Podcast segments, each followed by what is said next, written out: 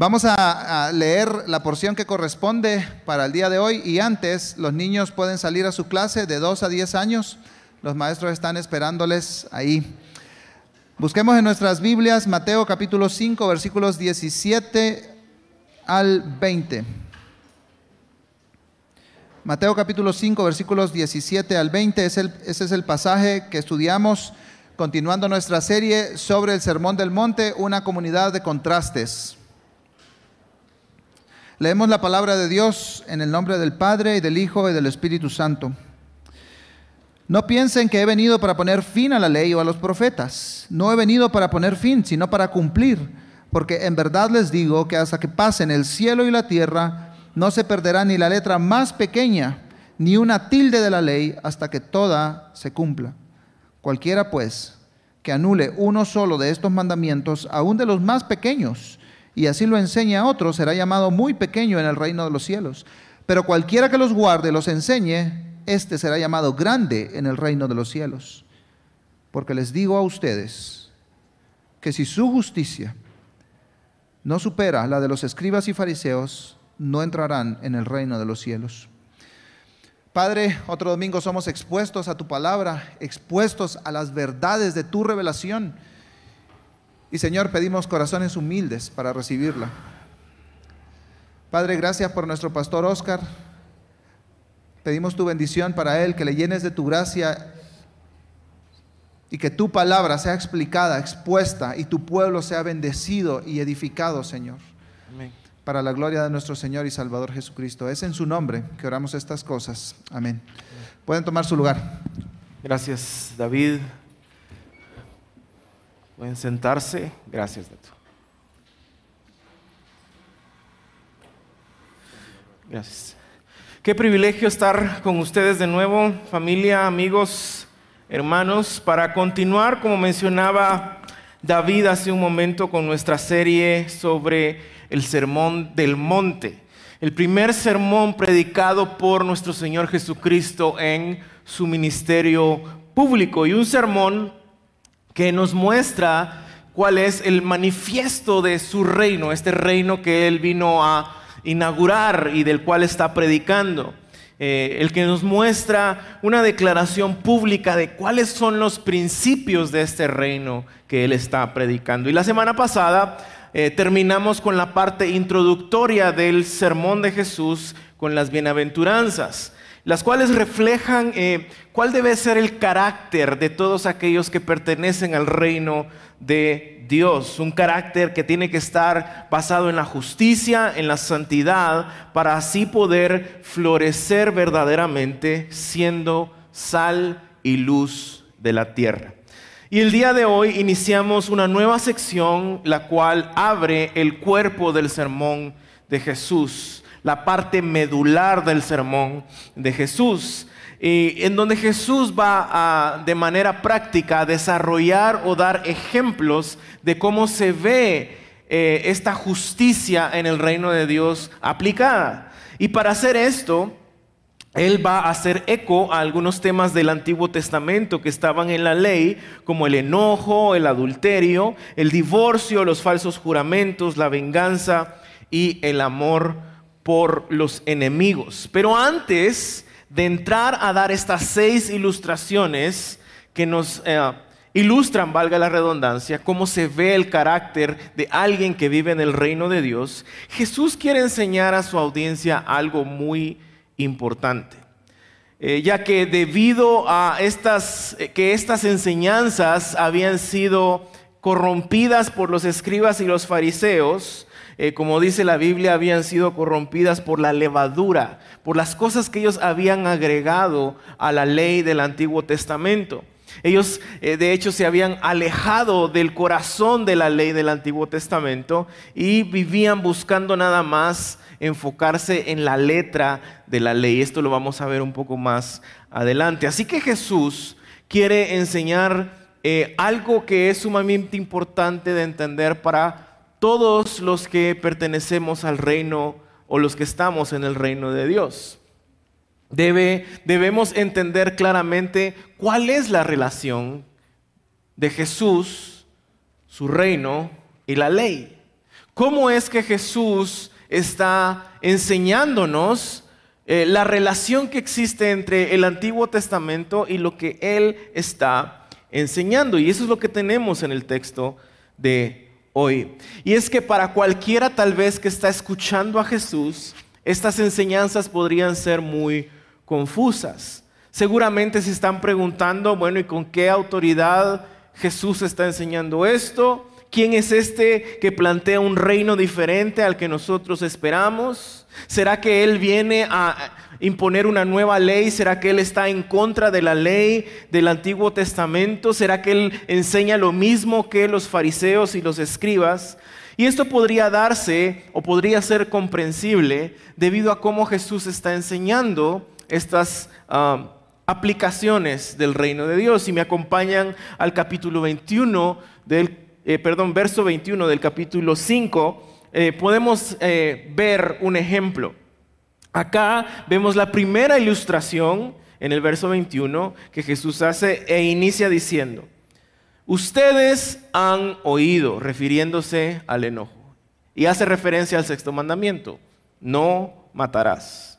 Pero inmediatamente después afirma, pero yo les digo, y es así como encontramos estas seis ilustraciones, en esta combinación de palabras. Ustedes han oído, pero yo les digo, y a primera lectura pareciera ser que cualquiera podría deducir que Jesús está en contra del Antiguo Testamento, que Jesús viene a enseñar algo nuevo, eh, muy apartado del Antiguo Testamento.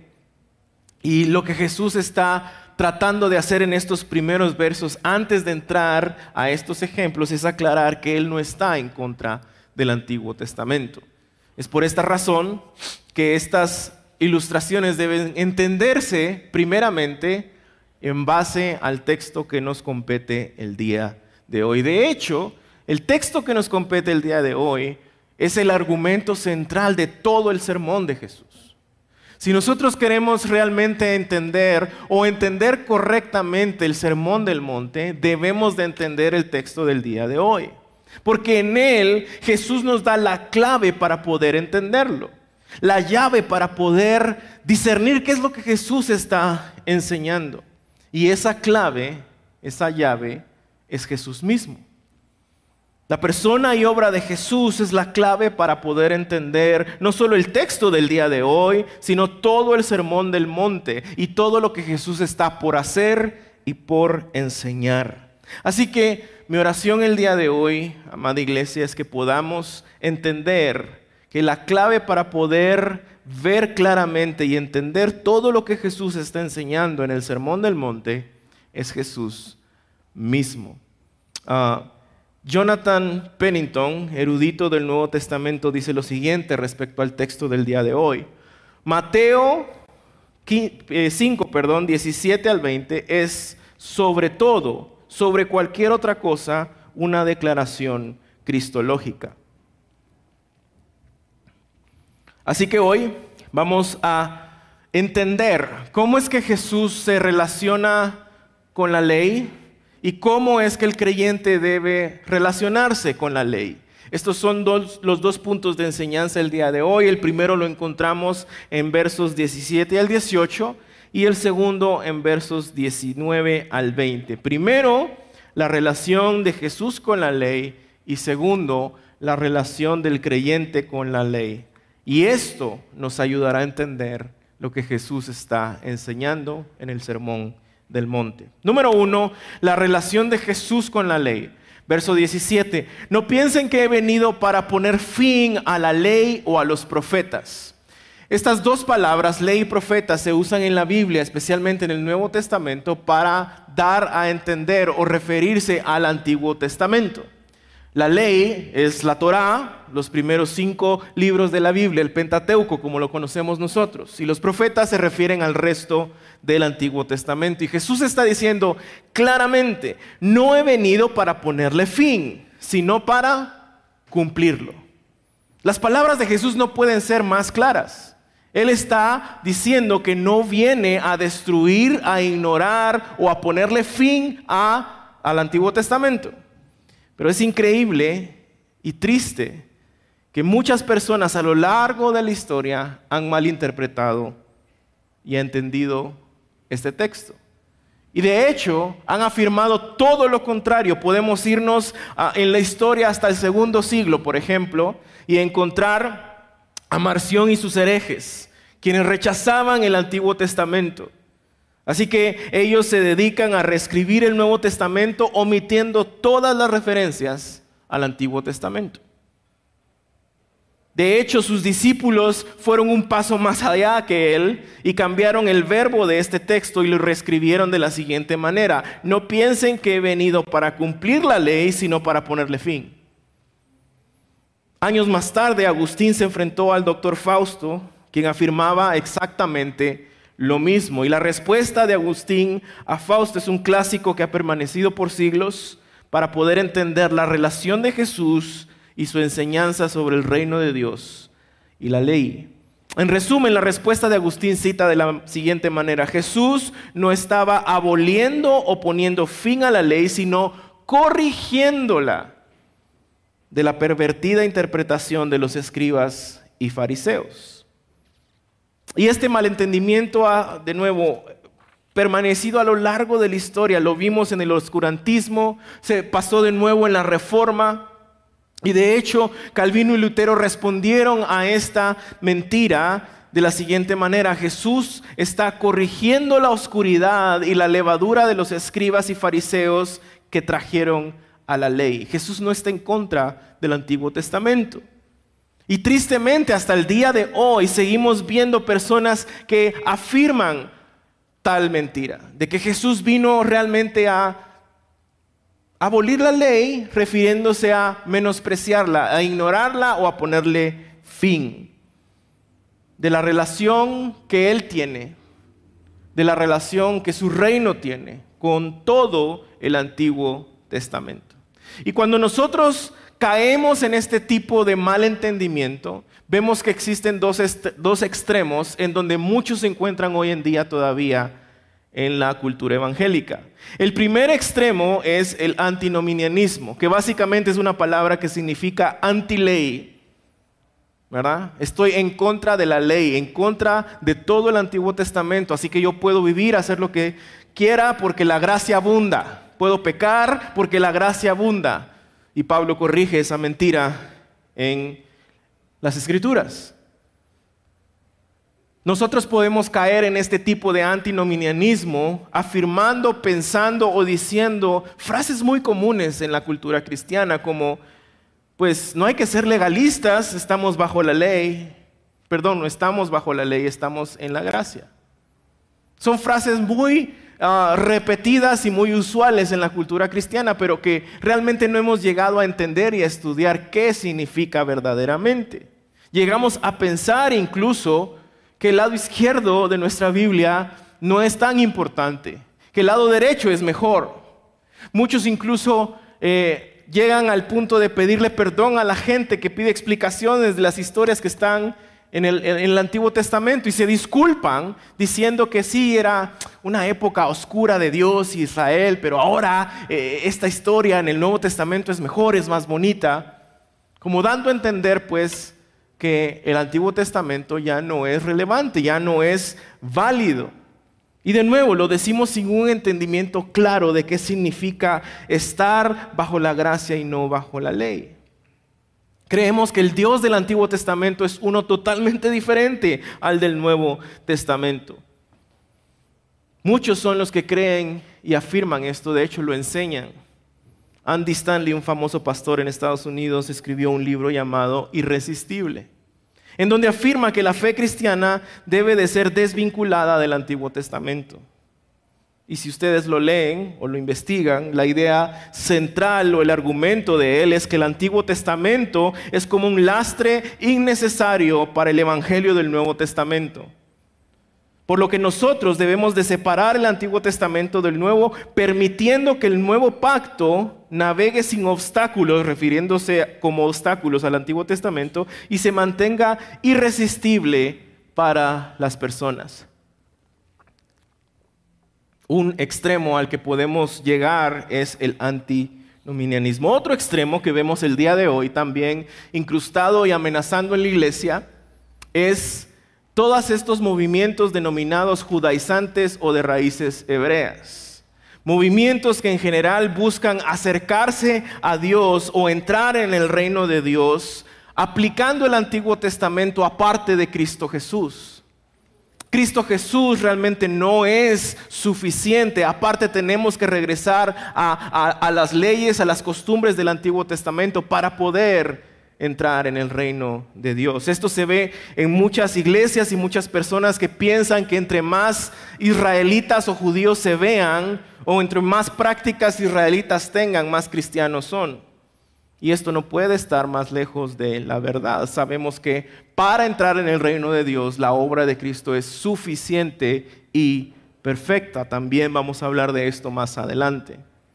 Vemos pues que a lo largo de la historia, una y otra vez, se levantan hasta el día de hoy personas y movimientos que debido a su mal entendimiento de la relación entre Jesús y la ley, entre el Antiguo Testamento y el reino de Dios, se han ido a estos extremos, alejándose totalmente de la verdad y de la enseñanza de Jesús en el texto del día de hoy. Es por eso que Jesús inicia explicando cuál es su relación con el Antiguo Testamento antes de empezar a aplicar la ley correctamente del Antiguo Testamento.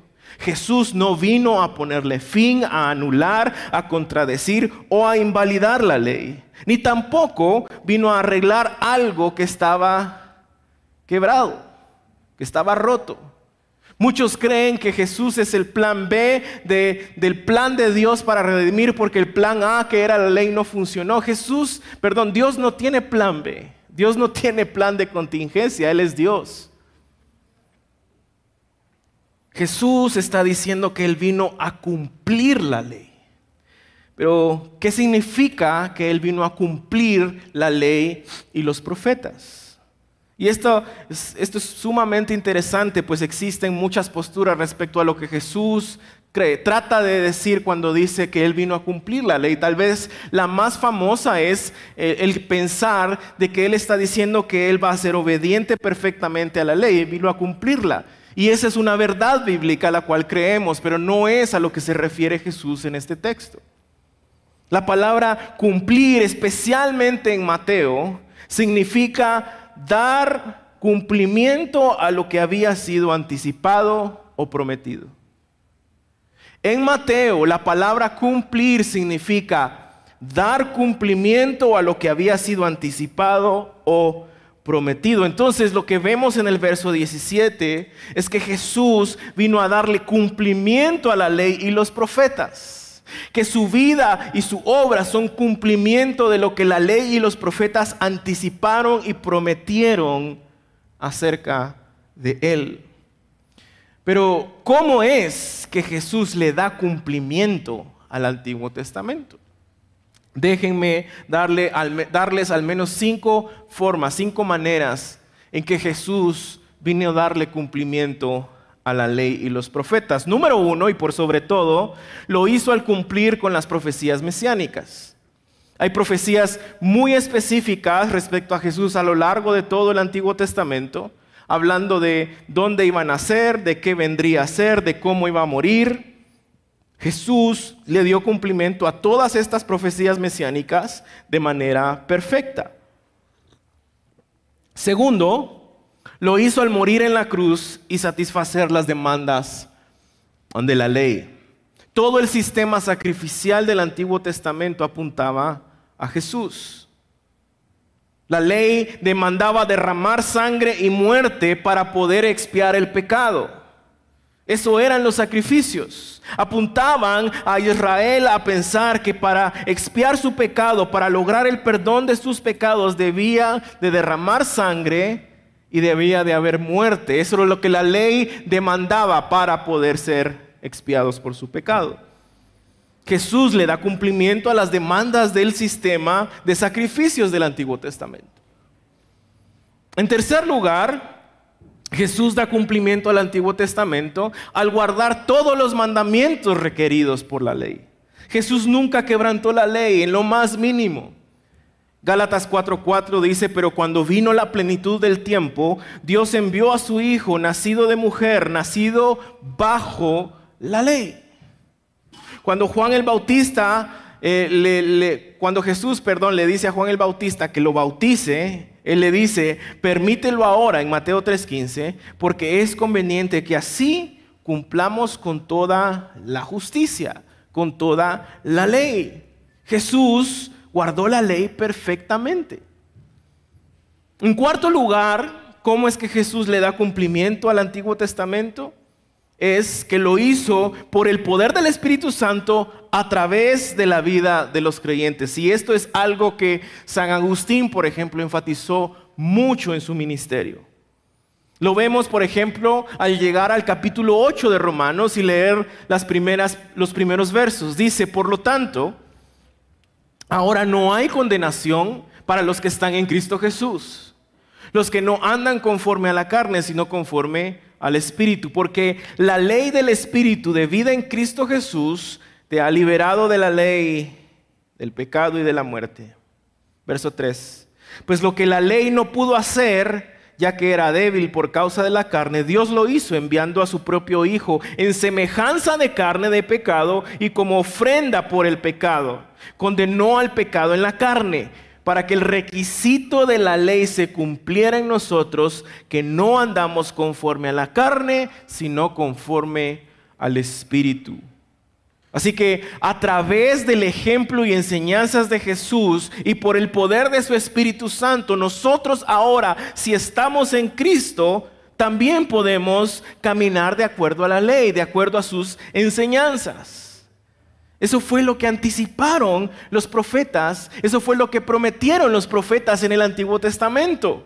Ellos anunciaron que una de las bendiciones que tendríamos cuando vendría el Mesías sería una nueva justicia de corazón. Jeremías 31, 33.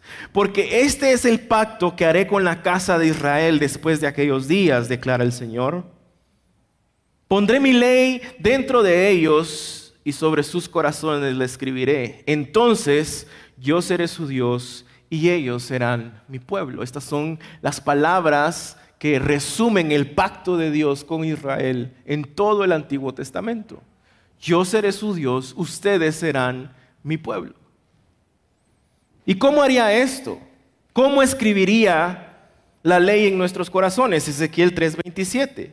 Pondré dentro de ustedes mi espíritu y haré que anden en mis estatutos y así cumplan cuidadosamente mis ordenanzas. Cristo le dio cumplimiento a la ley de esta manera, en que ahora por el poder de su Espíritu Santo que fue prometido y anticipado en el Antiguo Testamento, al estar en Cristo nosotros podemos obedecer la ley. Pero eso es gracias a Cristo.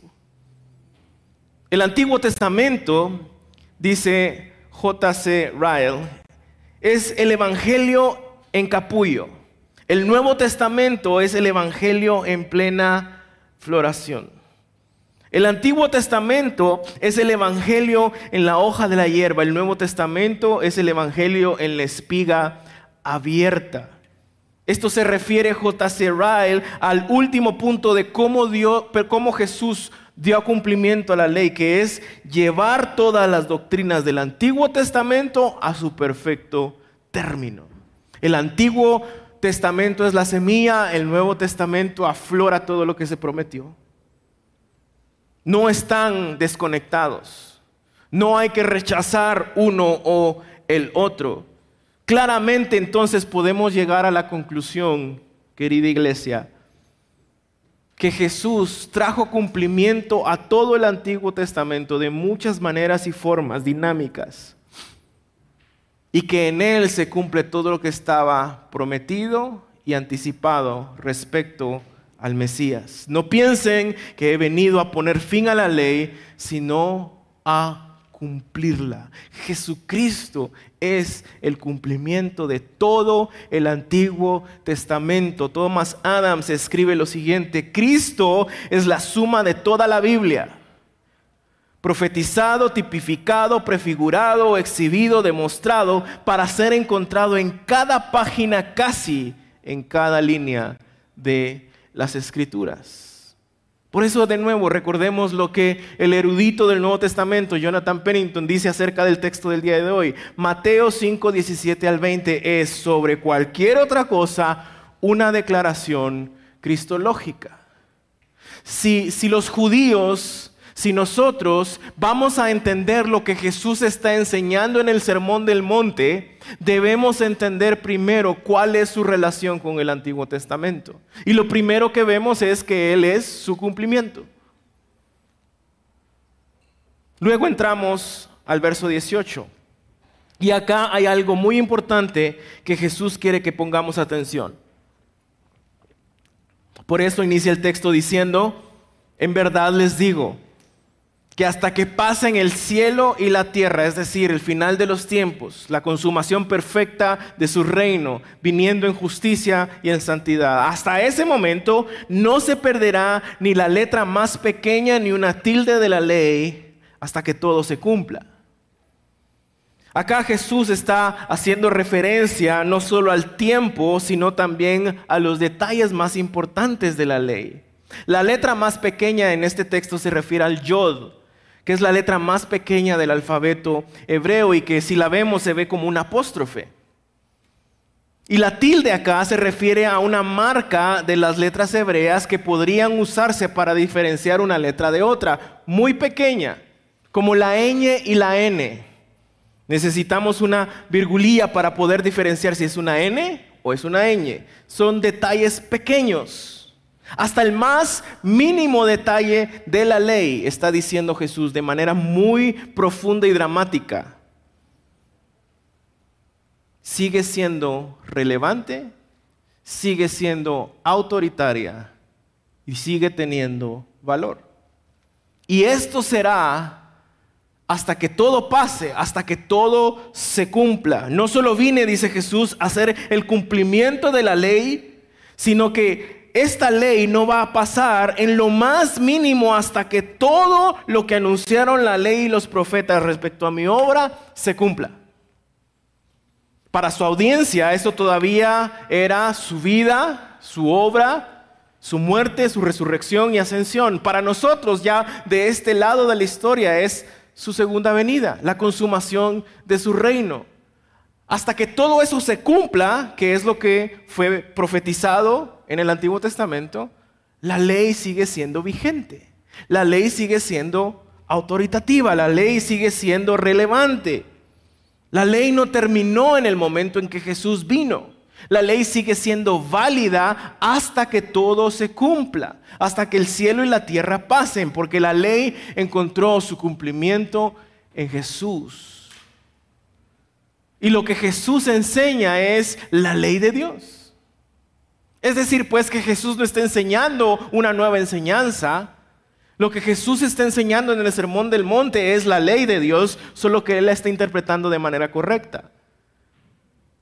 No está siguiendo la interpretación de los escribas y fariseos. Él no está desconectado del Antiguo Testamento. Y lo vemos cada vez que Él se refiere a las escrituras, Él dice, está escrito o escrito está. ¿En qué tiempo está? Presente, presente perfecto. Ya no es la ley de Moisés, sino que es ahora la ley de Cristo, afirma Pablo en Gálatas. Porque ahora toda la ley del Antiguo Testamento estaba incluida en la enseñanza de Cristo. ¿Por qué? Porque Él es el cumplimiento de toda esa ley. Es por eso que más adelante en Mateo 24 Jesús afirma, el cielo y la tierra pasarán, pero mis palabras, mis enseñanzas no pasarán. Pero ahora ya no dice la ley y los profetas ya no van a pasar, él dice mis palabras. ¿Por qué? Porque todo el Antiguo Testamento prometía, anticipaba y apuntaba a Cristo y a sus enseñanzas. Así que, ¿cuál es la relación de Jesús y su reino con la ley? Jesús y su reino son el cumplimiento del Antiguo Testamento. Jesús afirma a la ley del Antiguo Testamento como absolutamente válida y autoritativa hasta que todo se cumpla. Hasta el fin de los tiempos. Y creo que el punto de esta relación es que nosotros necesitamos ver que hay una continuidad perfecta entre el Antiguo y el Nuevo Testamento. Una continuidad marcada y profunda entre la ley y las enseñanzas de Jesús, porque ahora las enseñanzas de Jesús son la ley de Dios, interpretada correctamente para su audiencia. Y esta fue de hecho la postura de los reformadores hace 500 años, que hay una continuidad perfecta entre Antiguo Testamento y Nuevo Testamento. ¿Por qué? Porque muchos se levantaron y afirmaban que había una discontinuidad entre el Antiguo Testamento y el Nuevo Testamento. Que lo que Jesús estaba enseñando era algo nuevo, desconectado por completo del Antiguo Testamento. Y por eso es tan importante, iglesia, esta enseñanza. Porque el Antiguo Testamento nos instruye claramente acerca de quién es Dios y, quién es, y cuál es su carácter. Nos instruye acerca de la santidad y la justicia perfecta de Dios. Y debido a esa enseñanza bajo la ley, ahora dada por Jesús, es que nosotros podemos darnos cuenta desde el Antiguo Testamento de la enorme brecha que existe entre nosotros, nuestra justicia y nuestra santidad y la justicia y santidad perfecta de Dios. Existe una brecha, un abismo enorme y es precisamente por eso que el Antiguo Testamento debe ser considerado algo bueno para nosotros. Porque es ahí donde aprendemos acerca del carácter santo y perfecto de Dios. Y cuando vemos la ley, vemos que hay una brecha enorme. Y esto alumbra nuestro entendimiento y nuestro conocimiento para considerar qué debemos hacer entonces para poder entrar en el reino de Dios. El Antiguo Testamento es algo bueno, es un instrumento de gracia porque nos muestra esa brecha. Lutero lo dijo de la siguiente manera, la ley nos humilla no para destruirnos, sino para salvarnos. Esa fue precisamente la experiencia de Lutero. Él se vio lejos de la justicia y santidad de Dios al ver los requerimientos de la ley que no podía cumplir. Y él trató de vivirlos, él trató de, cumplirlos, pero no pudo y eso lo destruyó. Lo frustró a tal punto que dijo odiar la ley y al Dios de la ley. Pero la gracia de Dios, en ese momento, cuando la ley le mostró esa separación entre él y Dios, la gracia de Dios lo alcanza y le muestra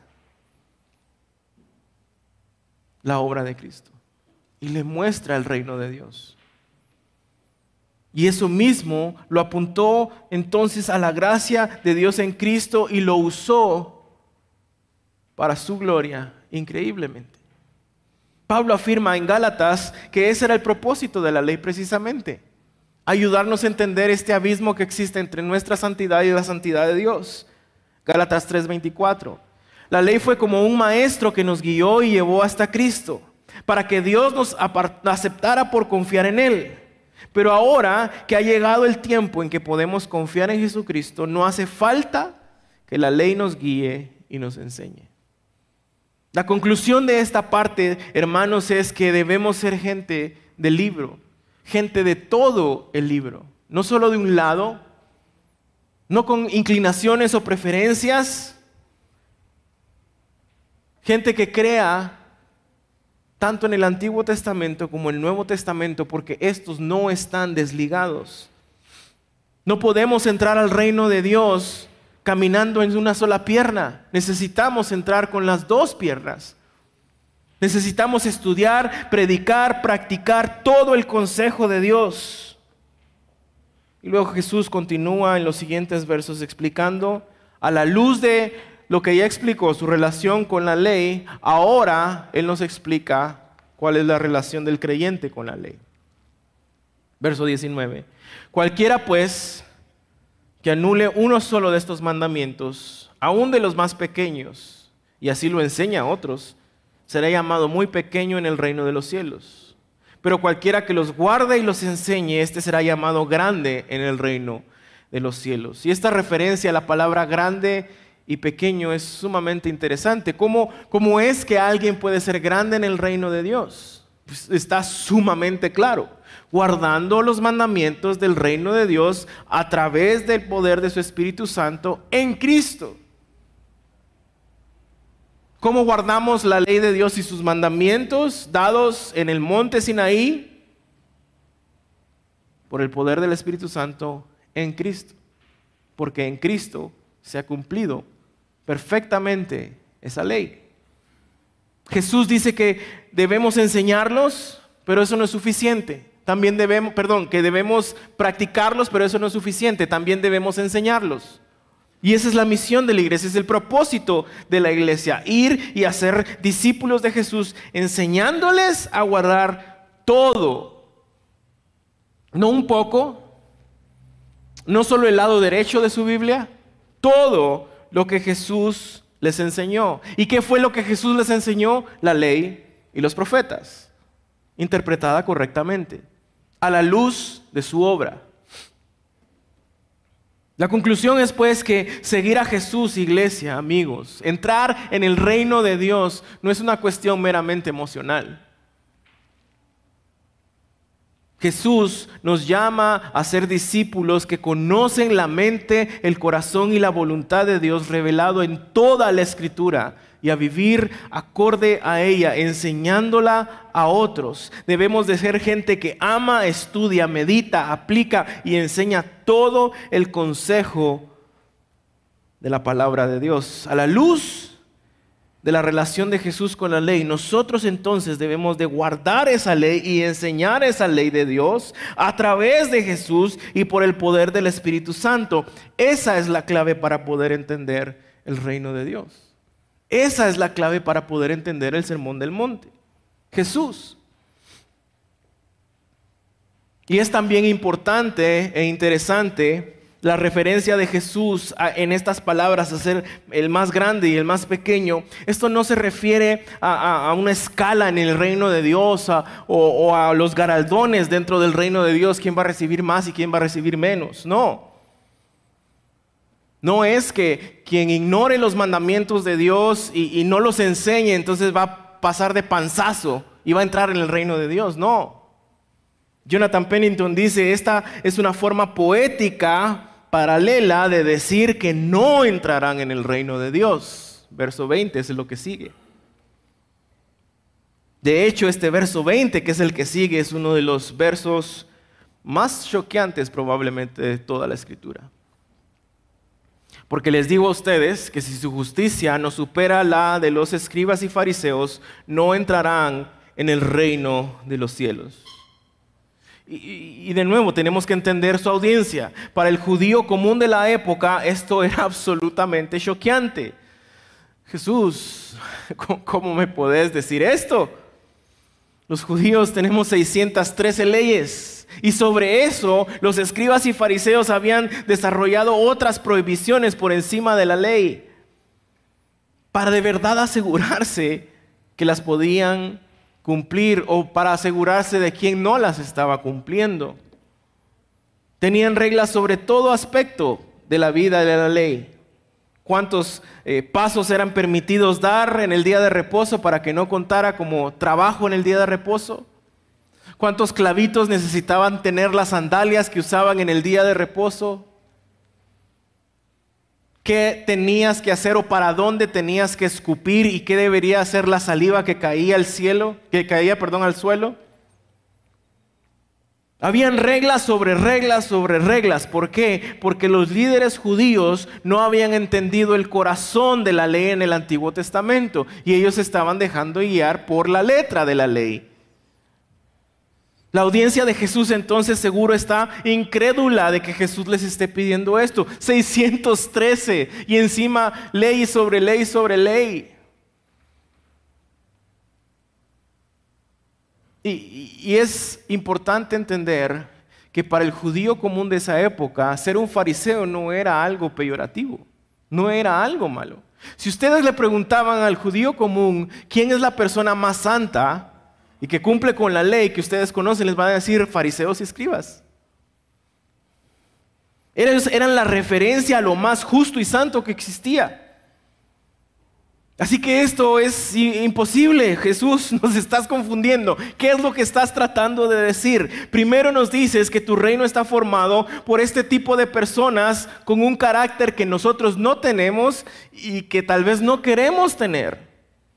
Pobres en espíritu, mansos, humildes, que procuran la justicia, que son sal y luz del mundo y que por eso los persiguen.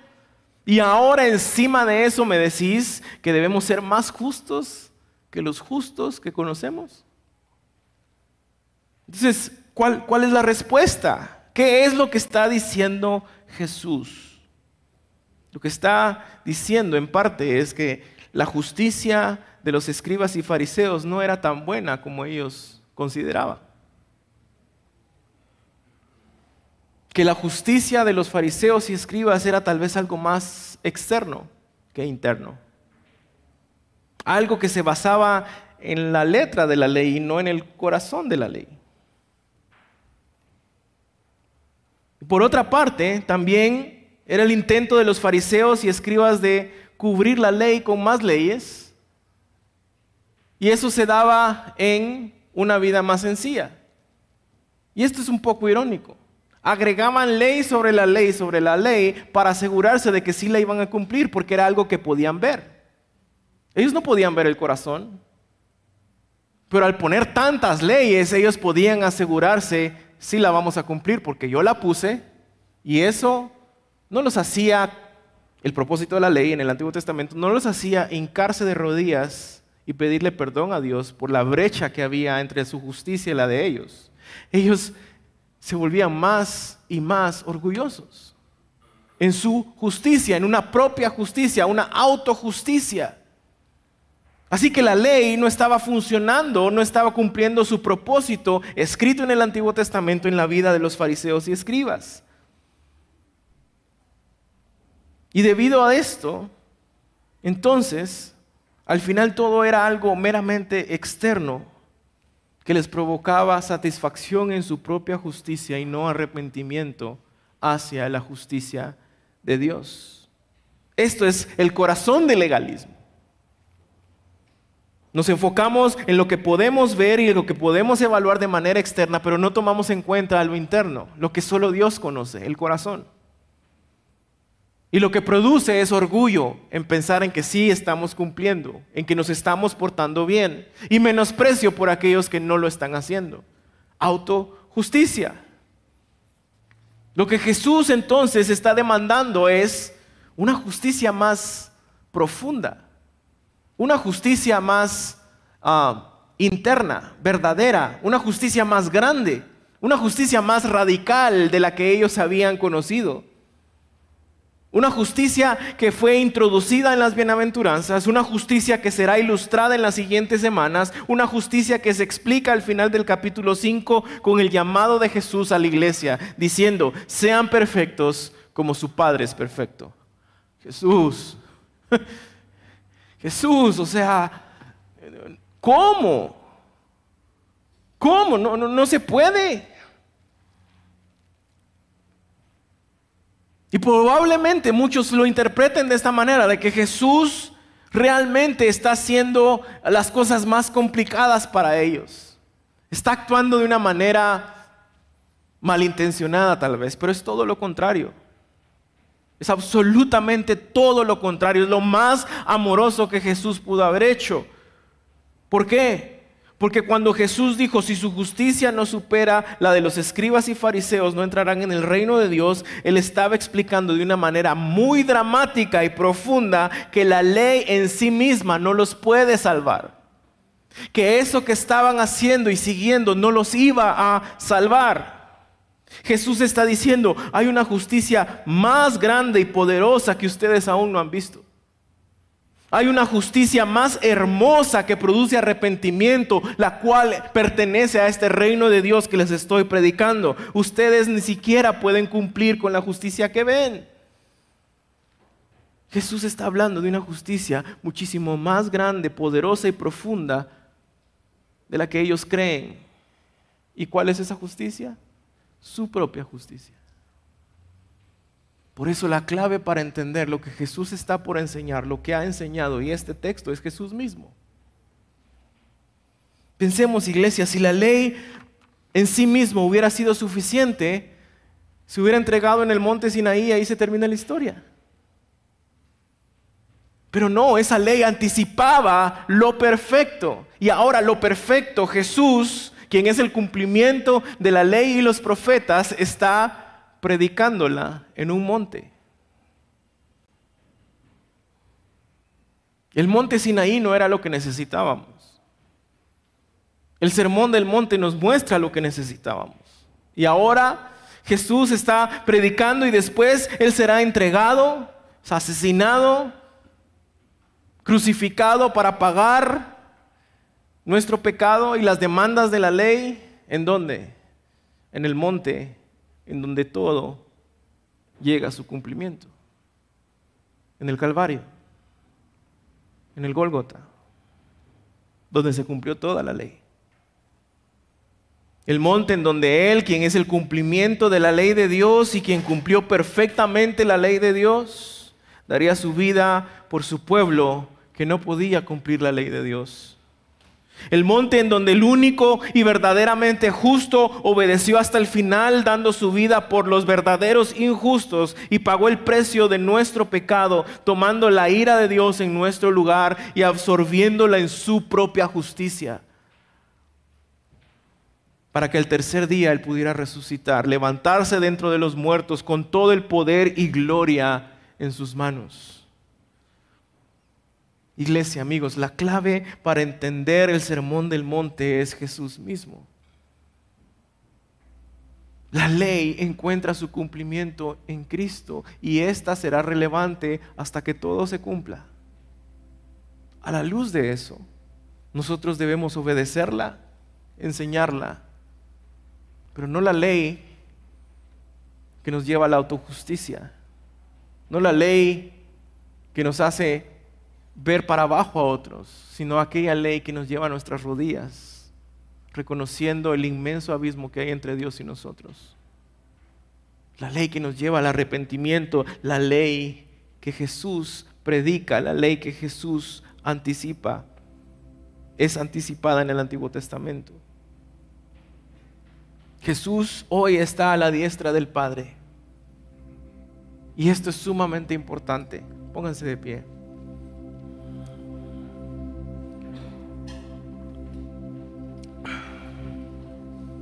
La razón por la cual esto es sumamente importante porque es porque la Biblia enseña que Él está a la diestra del Padre intercediendo por los santos eternamente.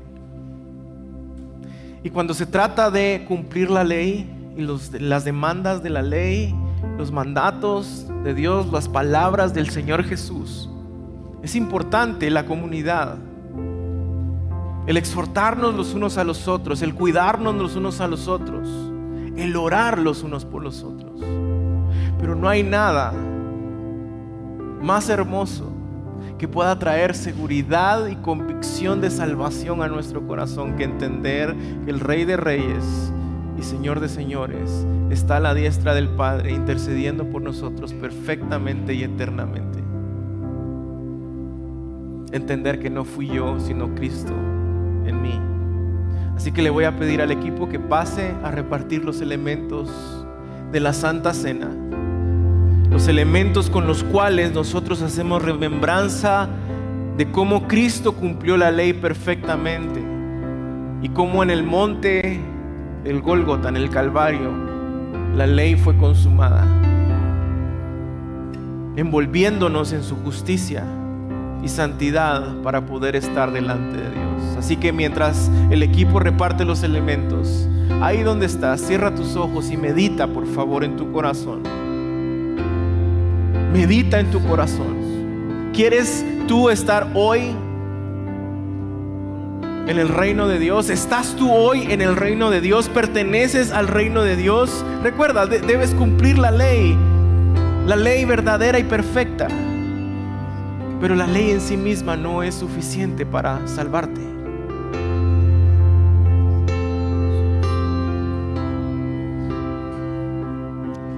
debes encontrarte envuelto y cubierto por la santidad y justicia de aquel que sí la cumplió y aquel que vino a darle cumplimiento, aquel que fue anticipado y anunciado, la santidad y justicia de quien cumplió la ley por sus hijos y para sus hijos. Por favor, no, no tomes la Santa Cena de la manera incorrecta. Si tienes que pedir perdón, pide perdón. Y recuerda, no podemos cumplir la ley. La ley solo nos muestra nuestro pecado. Pero todo el Antiguo Testamento anticipa cuál es la solución. Cristo. Cristo Jesús. Su obra perfecta que nos abraza hoy en justicia y en santidad para poder estar delante de Dios. Porque yo recibí, dice la palabra del Señor, lo que también les he enseñado. Que el Señor Jesús la noche que fue entregado tomó pan y habiendo dado gracias lo partió y dijo, toman, coman, esto es mi cuerpo que por vosotros es partido hoy. Hagan esto en memoria de mí. Pueden participar del pan, iglesia.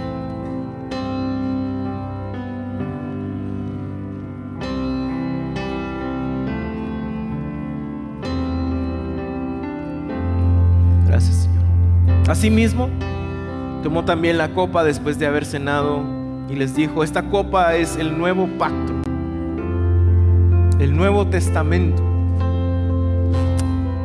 Hagan esto todas las veces que la beban en memoria de mí.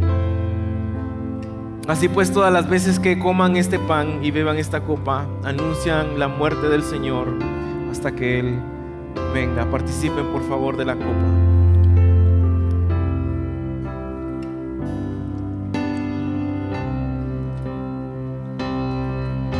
Con sus cabezas inclinadas, ojos cerrados y sus manos levantadas al cielo, respondamos por favor a Dios en alabanza y recordémosle a nuestro corazón y a nuestra alma que no es a través de nuestra justicia que hoy podemos estar delante de Dios. No fui yo, sino Cristo en mí. Cantemos, iglesia.